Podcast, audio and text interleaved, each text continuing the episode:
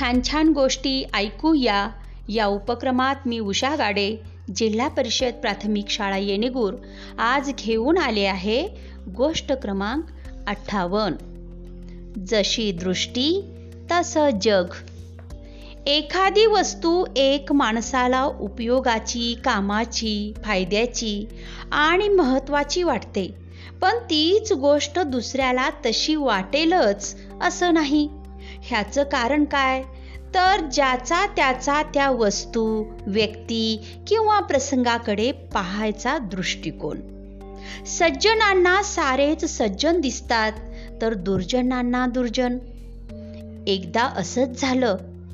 गावातल्या काही भुरट्या चोरांनी एका घरात चोरीचा प्रयत्न केला पण त्यांच्या हाताला त्या घरात एका कोंबड्याशिवाय अन्य काहीच लागलं नाही.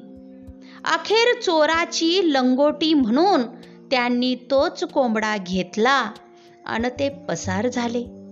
दुसऱ्या दिवशी त्या चोरांनी साव असल्याचा आव आणला आणि खोट्या भक्तीचं नाटक करत तो कोंबडा देवाला बळी द्यायचं ठरवलं. ते चोर तशी तयारी करत असताना तो कोंबडा त्यांना कळकळीनं म्हणाला अरे बाबांनो जरा विचार करा. अरे मी रोज पहाटे आरवतो. जो झोपला आहे त्याला जागवतो आणि कामाला लावतो. मी तुमचं चालतं बोलतं घड्याळ आहे. अरे मला जीवदान द्या.